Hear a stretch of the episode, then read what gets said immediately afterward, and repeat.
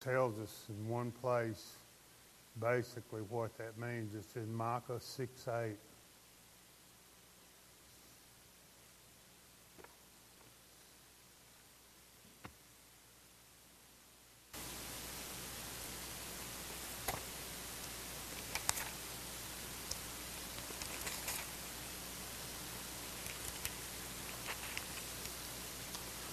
If we start in verse 1 in chapter 6, it says, Hear now what the Lord says.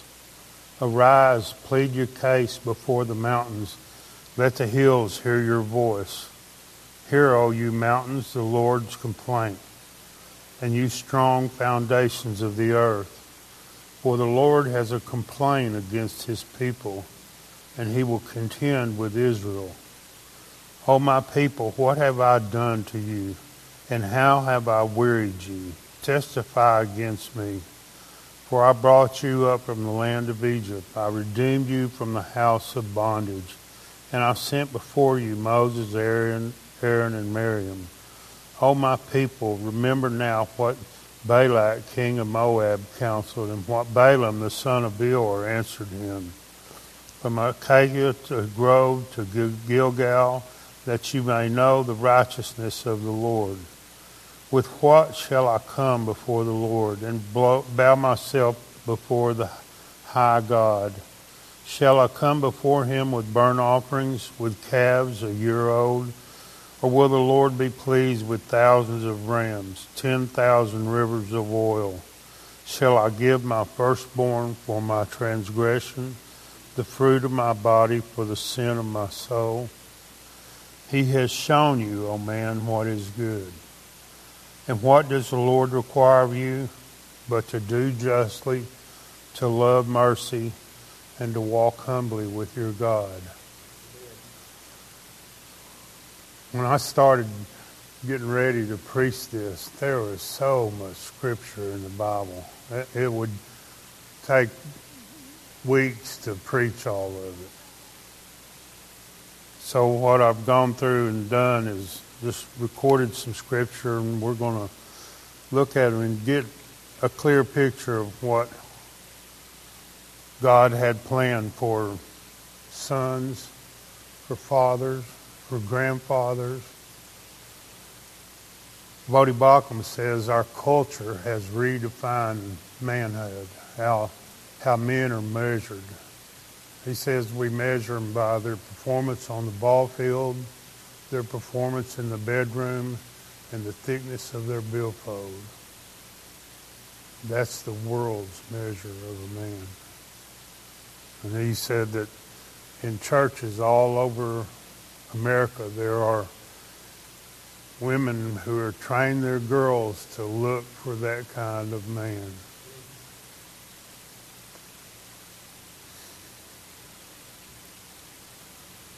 That's scary for, for them to grow up thinking that's what they're looking for and not recognizing godliness in a man, not recognizing biblical traits of a man. Let's turn to Genesis chapter 1.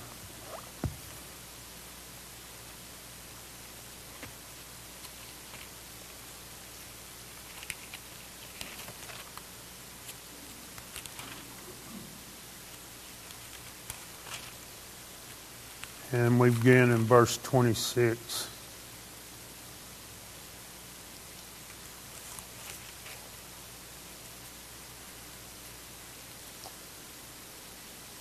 This is during the creation. And God, then God said, Let us make man in our image, according to our likeness. Let them have dominion over the fish of the sea, over the birds of the air, and over the cattle over all the earth and over every creeping thing that creeps on the earth. So God created man in his own image. In the image of God he created them, male and female, he created them. Then God blessed them, and God said to them, Be fruitful and multiply, fill the earth and subdue it, have dominion over the fish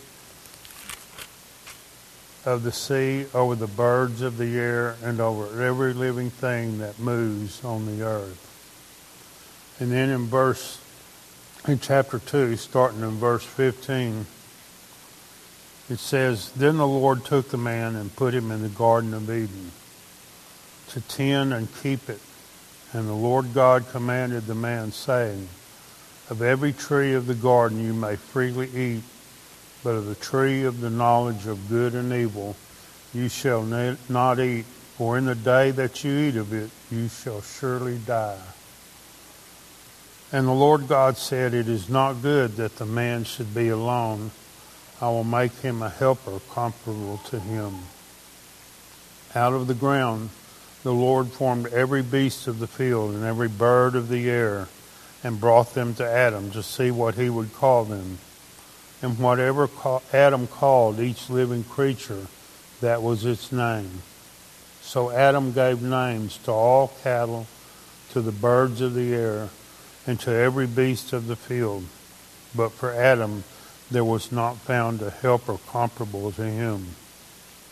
And the Lord God caused a deep sleep to fall on Adam, and he slept.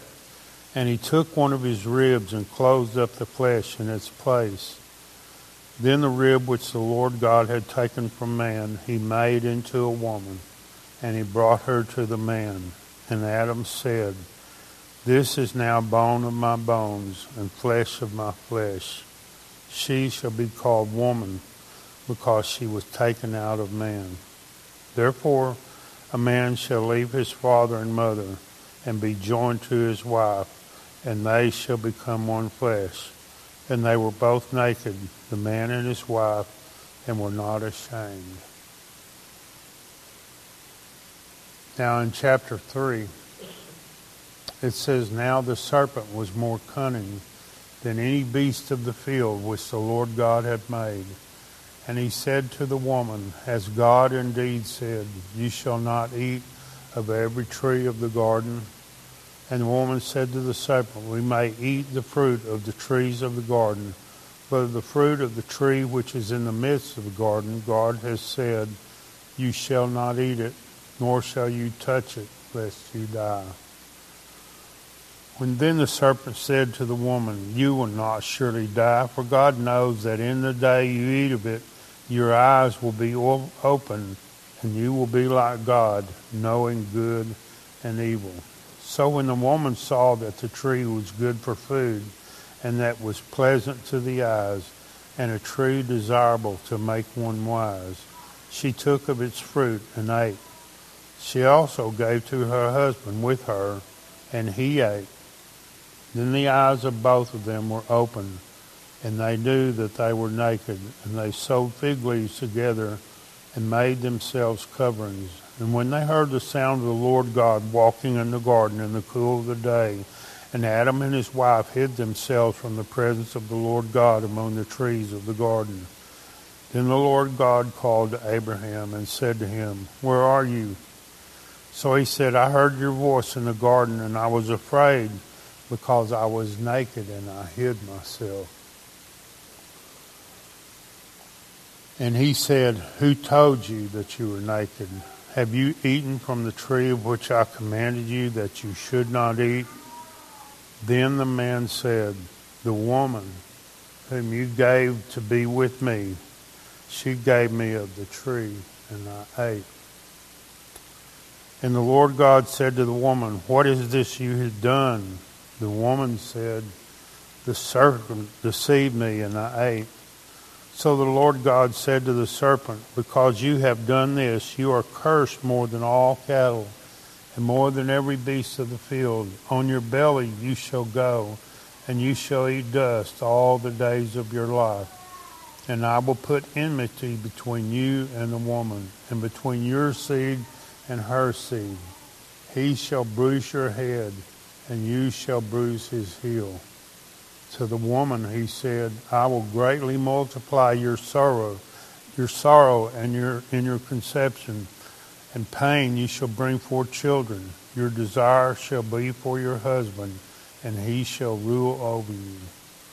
Then to Adam he said, Because you have heeded the voice of your wife, and have eaten from the tree which I commanded you, saying, You shall not eat of it. Cursed is the ground for your sake. In toil you shall eat of it all the days of your life. Both thorns and thistles it shall bring forth for you, and you shall eat the herb of the field. In the sweat of your face you shall eat bread till you return to the ground, for out of it you were taken, for dust you are, and to dust you shall return. And Adam called his wife's name Eve, because she was the mother for, of all living. Also, for Adam and his wife, the Lord God made tunics of skin and clothed them. So there are several things that we see in these passages that God designed for Adam to do, and, and from that, it's passed down for all of us as men today to do. First of all, he gave him work to do. Work is a godly thing.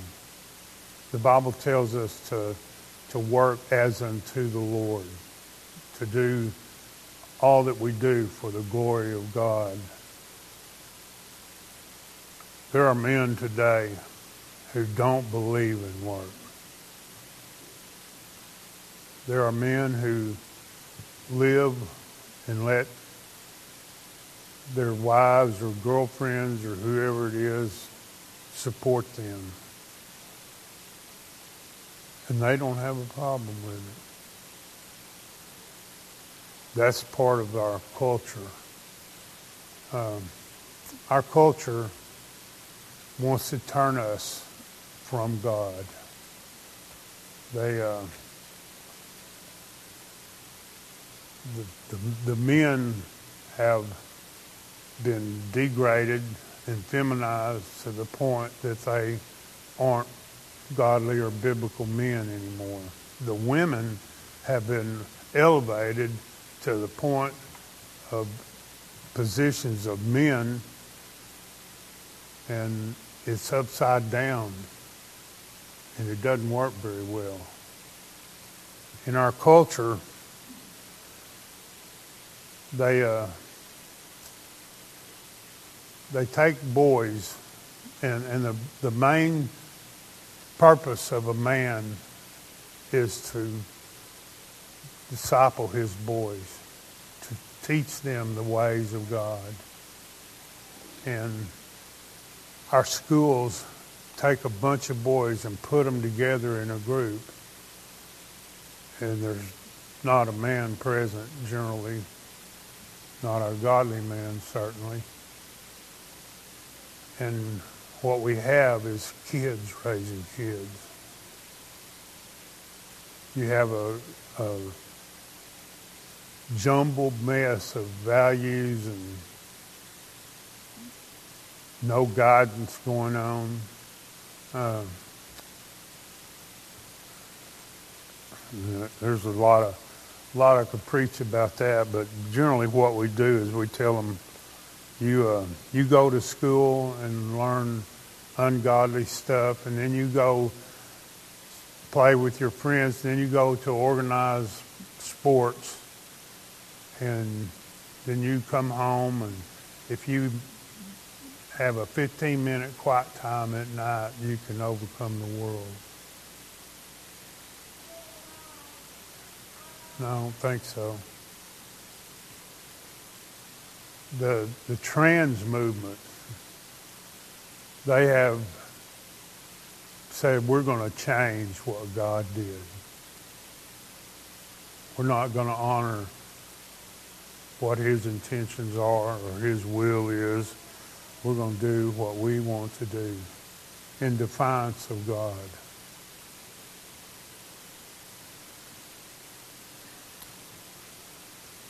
Uh, it's a mess. Our culture is a mess. In America, collectively, we are a mess. There is very little godliness, very little biblical studies going on. Uh, But God told Adam to work. He also told Adam to have dominion over everything. He brought all the animals to him and he named them. And you know, in the, in the last part, what we read was Adam named Eve, Eve. Um, that fits right in with him naming everything else. It doesn't. It doesn't really say that he has dominion over her, but it leaves that question at best, at worst. But he said to him after they had sinned, he said, Why did you do what you did? And he said, The woman that you gave to be with me.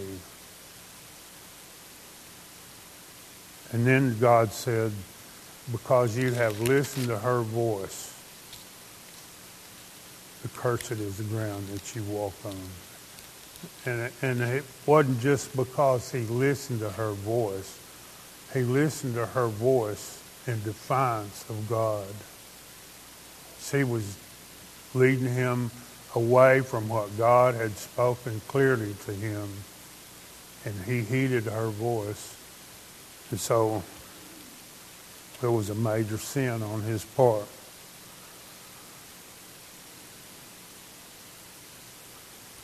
in uh, Genesis 16 19.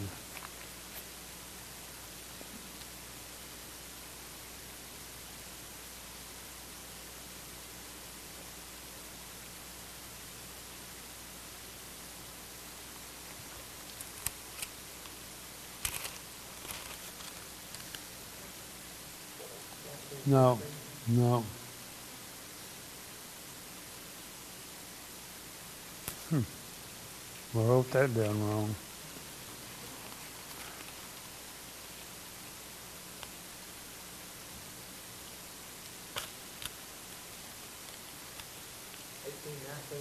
Yeah, eighteen nineteen.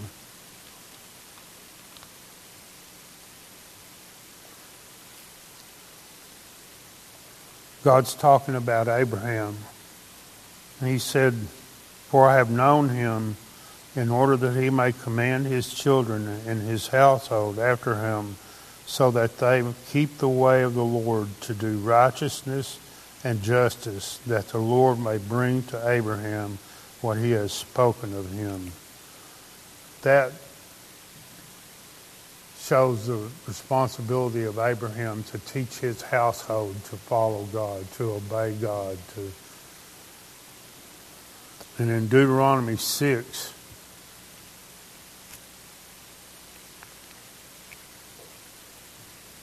starting in verse 1.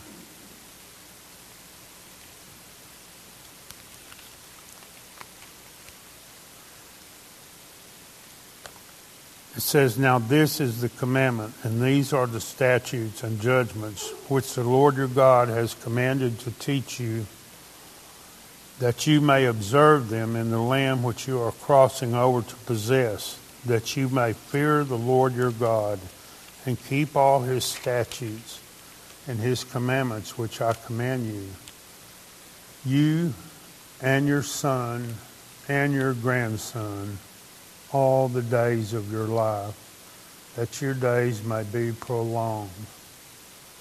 Therefore hear, O Israel, and be careful to observe it, that it may be well with you, and that you may multiply greatly as the Lord God of your fathers has promised you a land flowing with milk and honey. Hear, O Israel, the Lord our God, the Lord is one. You shall love the Lord your God with all your heart and all your soul and with all your strength. And these words which I command you today shall be in your heart. You shall teach them diligently to your children and shall talk of them when you sit in your house and when you walk by the way, when you lie down, and when you rise up. You shall bind them as a sign on your hand, and they shall be as frontlets between your eyes. You shall write them on the doorposts of your house and your gate and on your gates.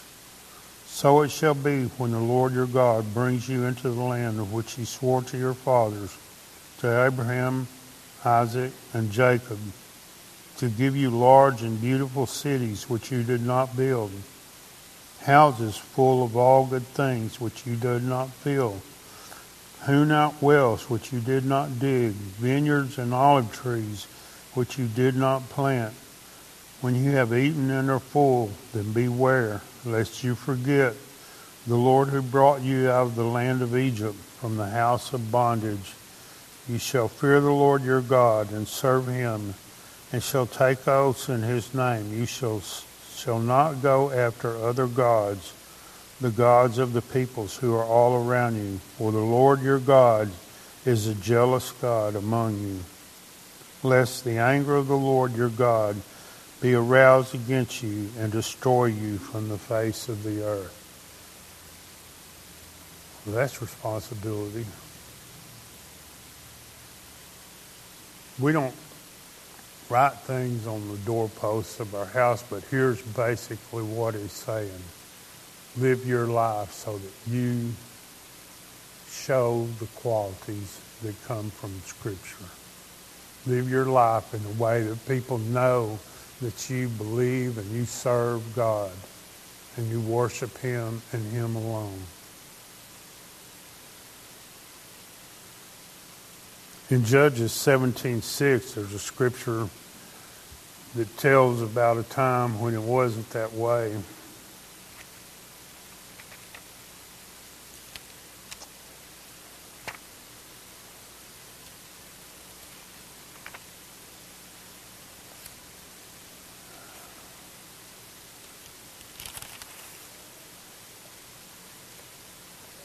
And almost Judges 17. Starting in verse 1, it says, Now there was a man from the mountains of Ephraim whose name was Micah. And he said to his mother, The eleven hundred shekels of silver that were taken from you, and on which you put a curse, even saying it in my ears, here is the silver with me I took it. And his mother said, May you be blessed by the Lord, my son. So when he had returned the 1100 shekels of silver to his mother, his mother said, I had wholly dedicated the silver from my hand to the Lord for my son to make a carved image and a molded image. Now therefore I will return it to you. Thus he returned the silver to his mother. Then his mother took two hundred shekels of silver and gave them to the silversmith, and he made it into a carved image and a molded image, and they were in the house of Micah. The man which the man Micah had a shrine and made an ephod and household idols, and he consecrated one of his sons, who became his priest. In those days there was no king in Israel. Everyone did what was right in his own eyes. There was no authority in Israel. You know, a, a king isn't just a guy that wears a fancy looking suit and a crown. The king has a responsibility to lead his people. A lot of the kings in the Bible led Israel back to worship of God, to, to read his law again, to remind them of the past and the things that God had done, done in their lives. But there was no king at that time, and every man did what was right in his own eyes. It's kind of like our culture today, isn't it? No, they don't. They don't have a common teacher, a common law, a common, well, they have one, they just don't open it.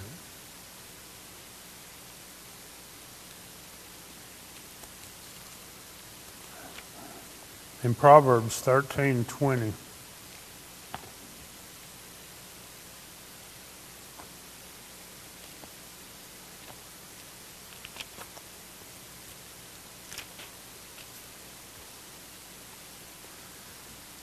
it says, He who walks with wise men will be wise, but the companion of fools will be destroyed. Proverbs is a book of wisdom. It's a book of writings, and it's a man, Solomon, talking to his son. You know, Solomon was the wisest man in the world. And so sharing wisdom with his son.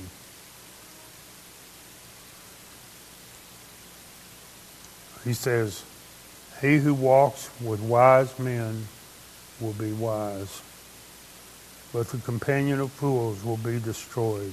You remember what I was talking about a while ago about kids raising kids? That's what that is. Companions of fools.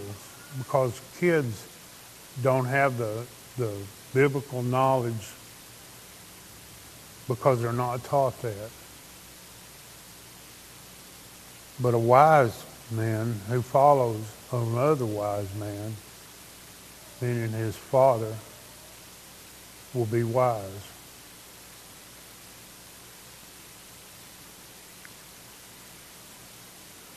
And then look over in Proverbs 29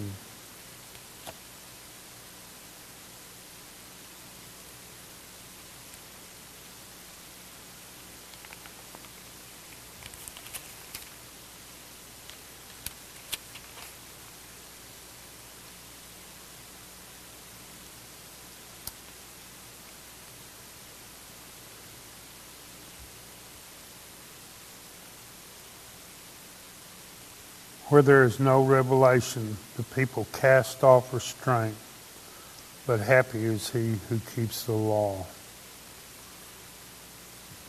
Some of your versions may say where there is no vision.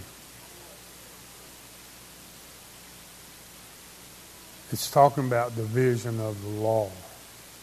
It's not just talking about having a vision. There, there are many different forms of vision. But when you have a vision of God's law,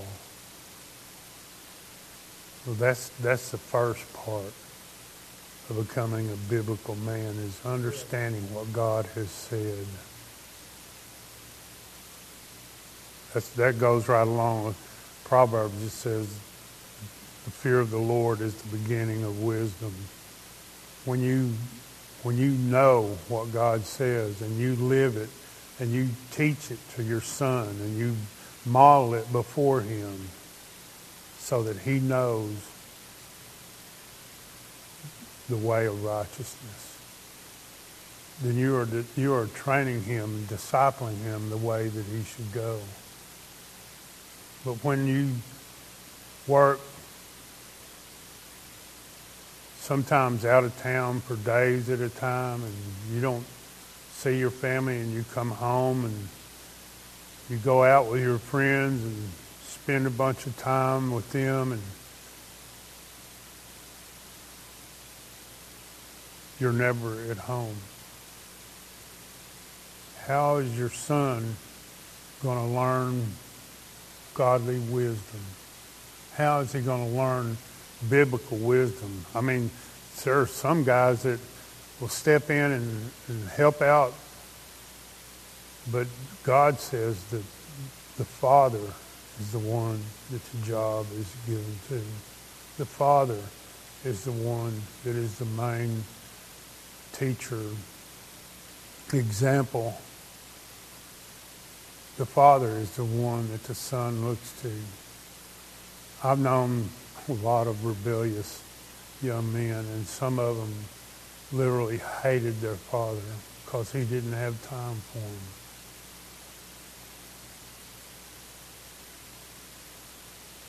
I didn't know what they were talking about because my father, who died June the 4th, was a godly man. When I think about my upbringing, he made me work all the time. He tore my bottom up when I didn't mind him. I thought one time I said I, I believe he'd have whooped me with a barbed wire if he'd have had it. he was a he was a man who when I in the process of his dying, all kinds of things were going through my mind. And for about three weeks' time, this Micah 6 8 was going through my head constantly because my dad did justly and he loved mercy and he walked humbly with God.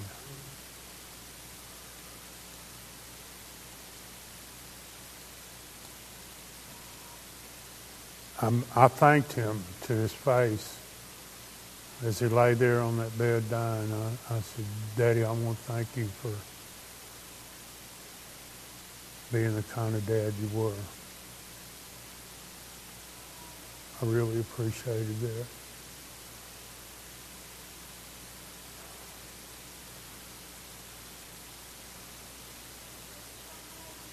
Look at 1 Corinthians 16.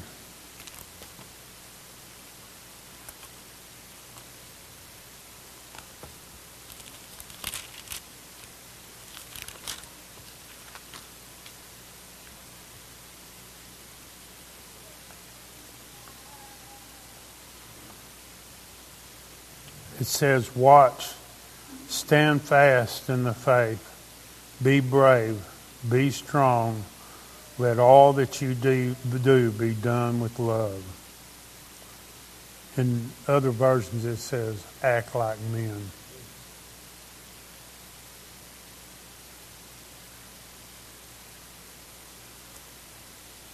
Today, a lot of people will be offended by that passage.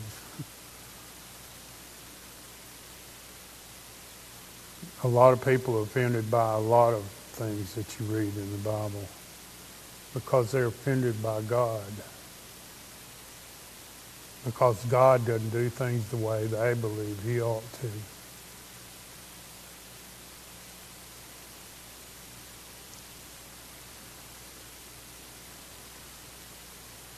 Ephesians chapter 5.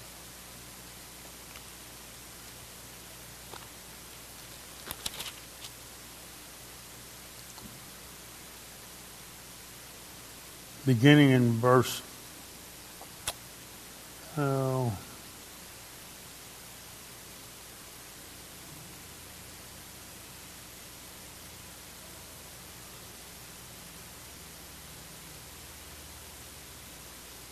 twenty-five,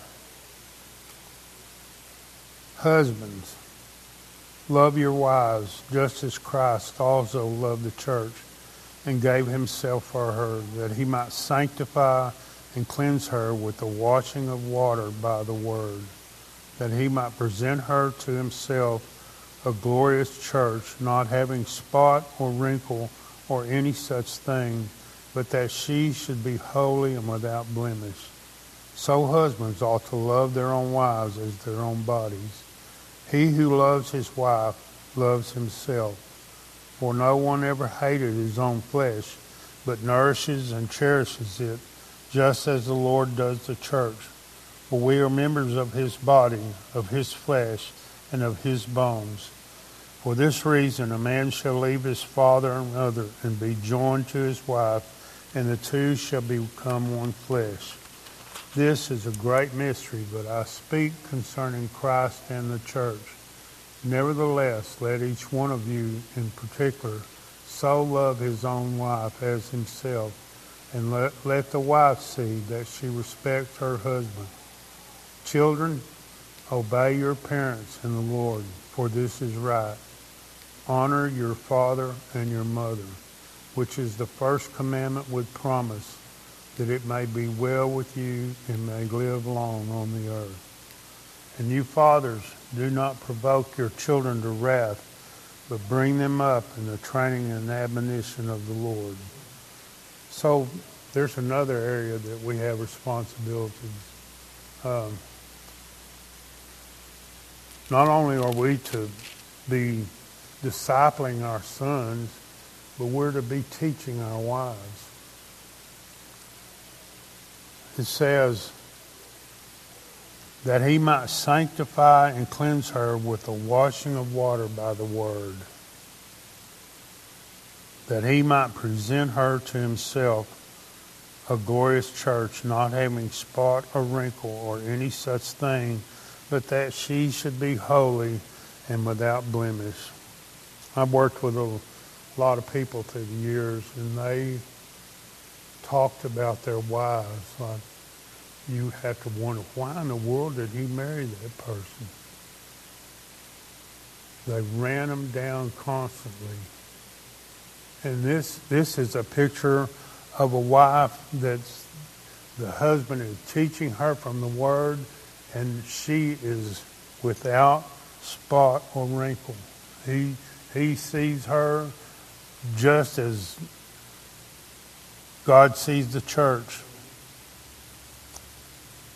not having spot or wrinkle or anything, but that she should be holy and without blemish.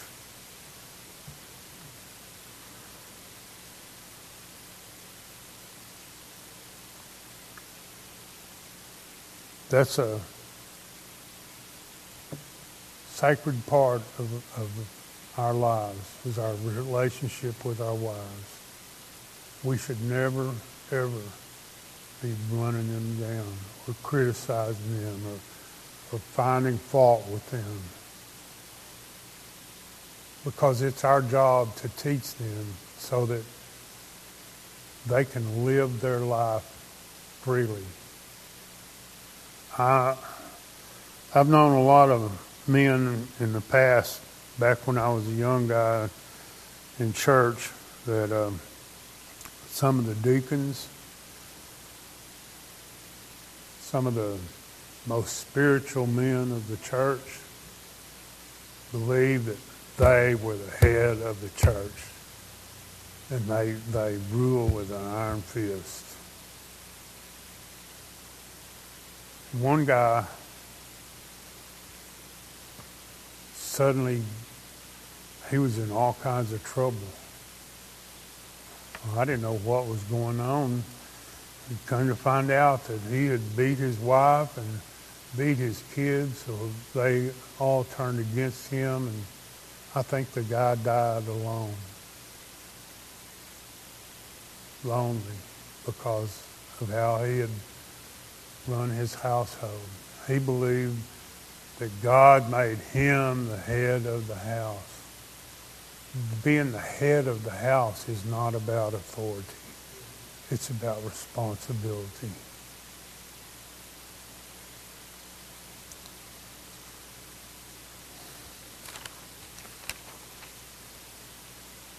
So, we see these three things do justice.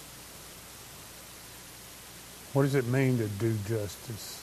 It means a whole broad spectrum of, of life. It means first of all, to work honestly, to work as unto the Lord, to be dependable in work and to actually work. You might be a, a street sweeper or a garbage collector, but you can have the cleanest section of town under you.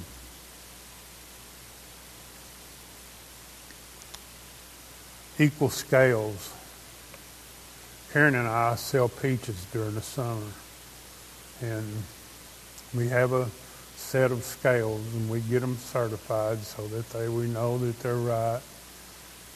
And there are so many people that come to our stand that want to take peaches out of the bag because they've all bought peaches and get home and the, the bottom of the bag is full of rotten peaches. Because a lot of people are that way. They will hide stuff and sell you faulty goods. But what we like to do is we like to hide big peaches down in the bottom. Good big peaches so that when they get home and they're digging through the bag, they go, you know, I mean, look at this one. And for that very reason, a lot of people come back to our stand We get we get told day after day how good our peaches are, and we have the best peaches in the world, and we, they've never bought a bad peach at our stand. And, but that's not always the way people are.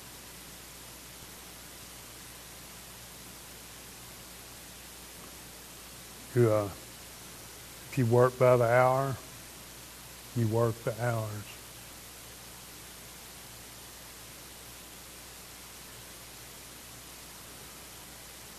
To do justice, to love mercy. What does it mean to love mercy? Here's what I think part of it means. Be a soft-hearted guy. It's what we're told in the scriptures. To be tender-hearted. Be kind one to another, tender-hearted, forgiving one another. That's in Ephesians.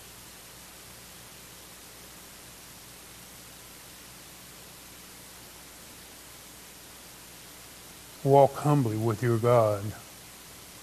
I, I saw a picture in my mind of a little boy walking across the parking lot with his dad, holding his hand.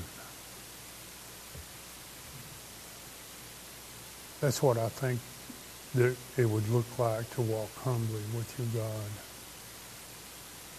holding fast to Him. He is your provider. He is your protector. Isn't that what Adam was to Eve?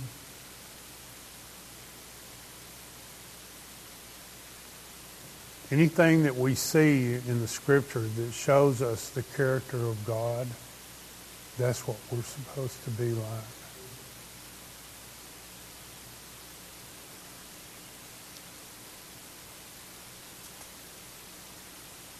While I was in seminary class, in this one particular class I had, we studied a lot about the Bible and several times in that class, I heard, heard these words.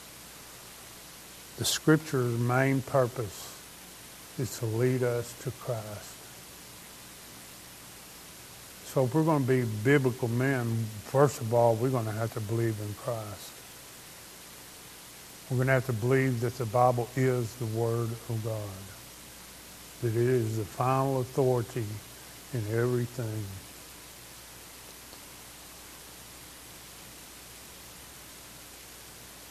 So a biblical man would believe in God, in Christ, and in the Holy Spirit.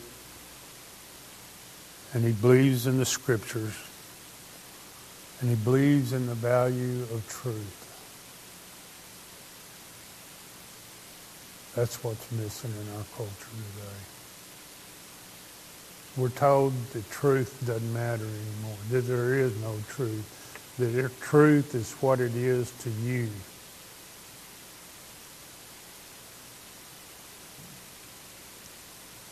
We're told a lot of things. But we're told these things in the Bible. That one of these days, Jesus is going to come back.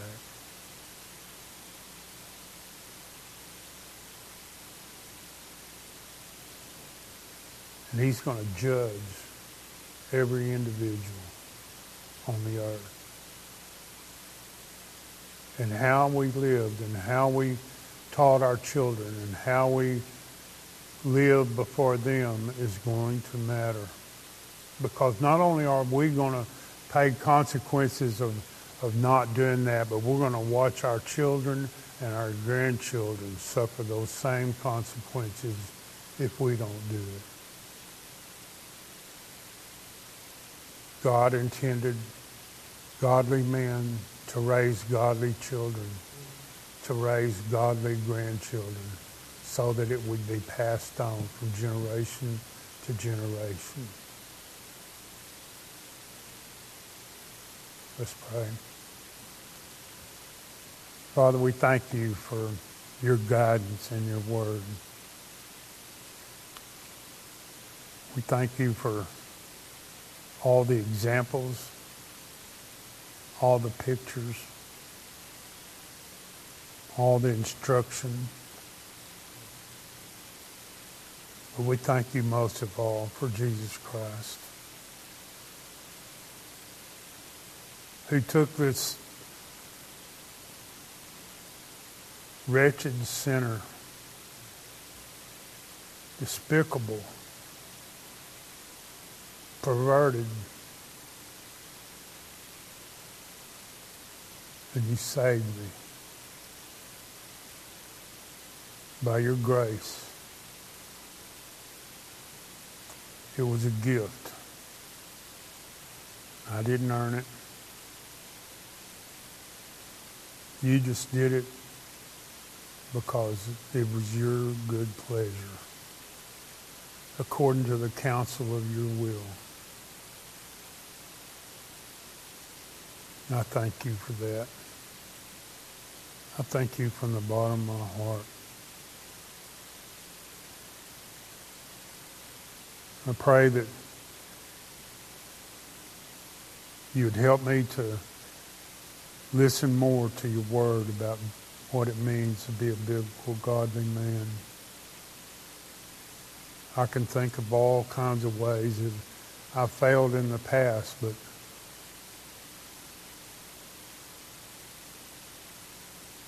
the best thing I can do is from this point on follow you with all my heart. Bring you glory with all my heart. Worship you with all my heart. I pray that anyone here that's struggling with the idea of being a biblical man or struggling with our cultural ideas that, Lord, you would make it clear in their eyes what they should do. To bring honor to yourself. We ask it in Jesus' name. Amen.